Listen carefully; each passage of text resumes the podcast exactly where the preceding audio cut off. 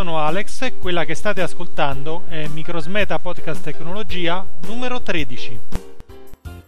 In questa puntata parleremo di TV e video su internet.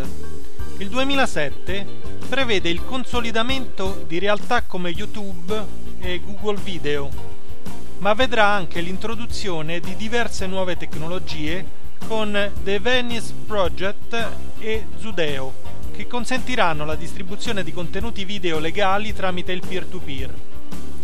Inoltre, per quanto riguarda l'Italia, ci sarà una notevole espansione delle attività su web di un importante player come la RAI.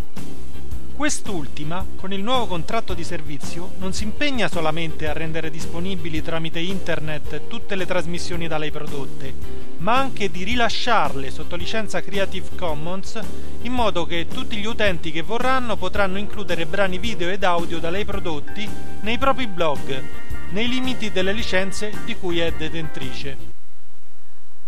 Ma prima di iniziare vorrei dire due parole su questo podcast e sul sito Microsmeta.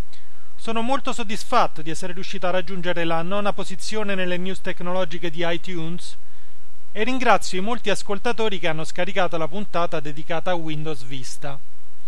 In realtà, però, il podcast era stato pensato solo come un complemento al sito Microsmeta e doveva servire ad introdurre gli argomenti che poi sarebbero stati discussi nel blog Digital Words. Purtroppo in pochi stanno partecipando, anche se oltre ai commenti nel blog ho ricevuto diverse email dagli amici podcaster. Per questo voglio ringraziare particolarmente chi ha trovato il tempo di commentare, criticare o suggerire nuovi temi interessanti come Silvia Kittis di Tartaruga Technologicast, Riccardo, Xeon, Chiara, Walter, Paolo, Marzia e tutti gli altri che al momento non ricordo. Chi poi è un appassionato di tecnologia ma è sprovvisto di un blog dove far conoscere le proprie idee, può tranquillamente inviarmi i suoi articoli, magari accompagnati da un'immagine o da un link ad un video. Se li riterrò interessanti li pubblicherò volentieri insieme alle altre mie news sulla homepage di Microsmeta all'indirizzo http a spider.net slash microsmeta, citando ovviamente l'autore. Su Microsmeta è possibile trovare il link al blog Digital Words di cui parlavo prima. Ma dopo questi preamboli, torniamo all'argomento di questa puntata con una notizia molto interessante. La RAI metterà a disposizione, subito dopo la messa in onda, le proprie trasmissioni televisive e radiofoniche, consentendo inoltre di inserire i propri contenuti nei blog degli utenti.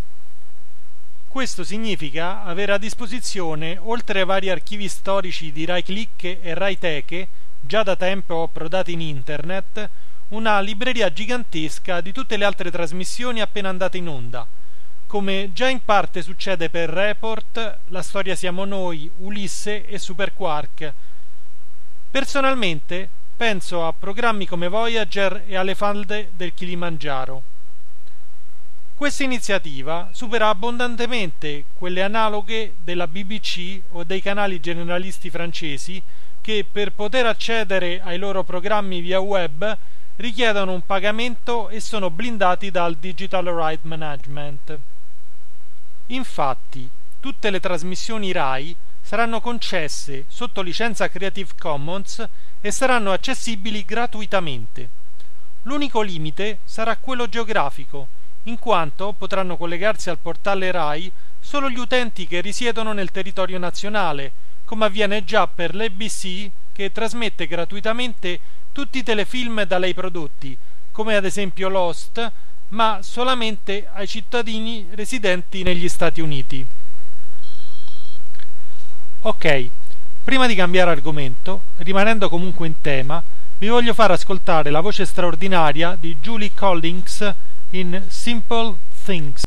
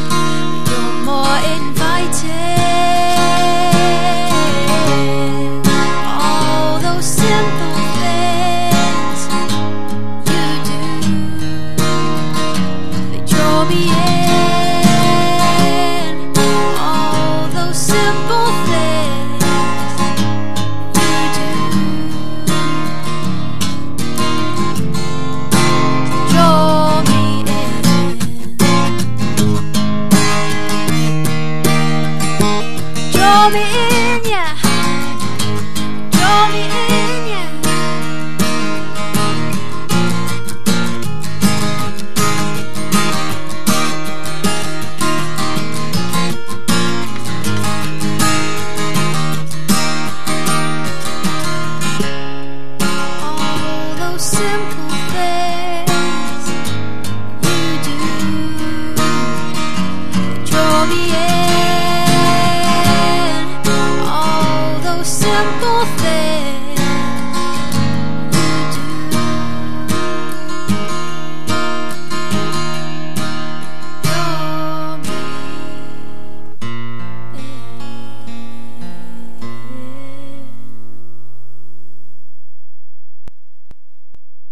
Come dicevamo all'inizio, nel 2007 partiranno anche altri progetti destinati probabilmente a rivoluzionare il modo in cui noi guardiamo la televisione. Sicuramente le attese maggiori sono rivolte al The Venice Project, l'ultima geniale trovata degli inventori di Kazaa e di Skype, Janus Fries e Niklas Zenstrom. Al progetto partecipano i migliori programmatori provenienti dall'open source ovvero Apache, Mozilla, Ubuntu e Subversion. Immaginate di poter usufruire di un numero praticamente infinito di canali nelle varie lingue, direttamente dal vostro PC e con una risoluzione maggiore rispetto agli altri content provider, in modo da consentirne la comoda visione dalla vostra poltrona come se si trattasse della normale televisione. Una diffusione in multicast di questo genere avrebbe dei costi proibitivi perché la banda necessaria per raggiungere milioni di potenziali utenti è enorme. Basti pensare al numero di server utilizzati per Google Video o YouTube. La soluzione che abbatte i costi di trasmissione è nota da anni e si chiama peer-to-peer. Questo validissimo sistema di distribuzione, che utilizza la banda degli utenti per lo scaricamento dei contenuti, suddividendoli in tanti frammenti che ciascun utente mette poi immediatamente a disposizione di tutti gli altri, non presenta problemi di scalabilità come avviene nella tradizionale trasmissione unidirezionale da server a utente in Google Video e YouTube. Anzi, in questo caso, più sono gli utenti, più il sistema diventa stabile e veloce, perché saranno di più le fonti da dove scaricare porzioni di file. Per quanto riguarda i contenuti, questi saranno per lo più offerti gratuitamente grazie all'inserimento di spot pubblicitari come avviene nelle tv commerciali, anche se è previsto l'utilizzo di Digital Red Management e il pagamento per alcune trasmissioni. Per il momento è stato raggiunto un accordo di distribuzione con il gruppo Warner e Channel 4 in Inghilterra, ma se le cose andranno come ci si aspetta, presto molti altri fornitori di contenuti potrebbero accettare questo nuovo modello di business.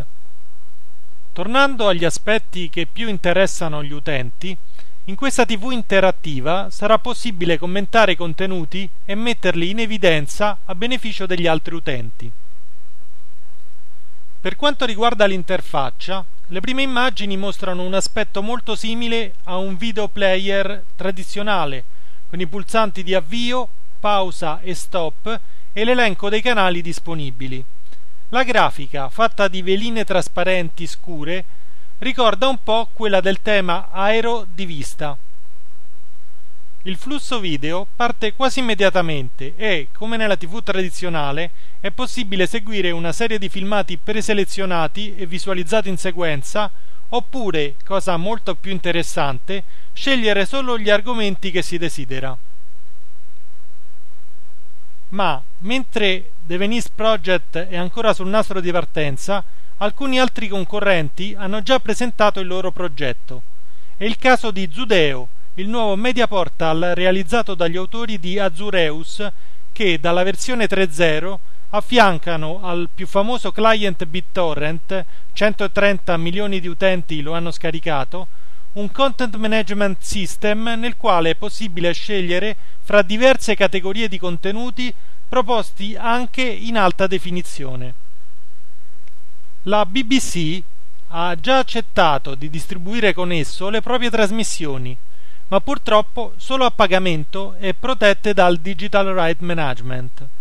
Fortunatamente, oltre ai contenuti premium, che includeranno sia show televisivi che film, ovviamente sono previsti anche i cosiddetti user generated content.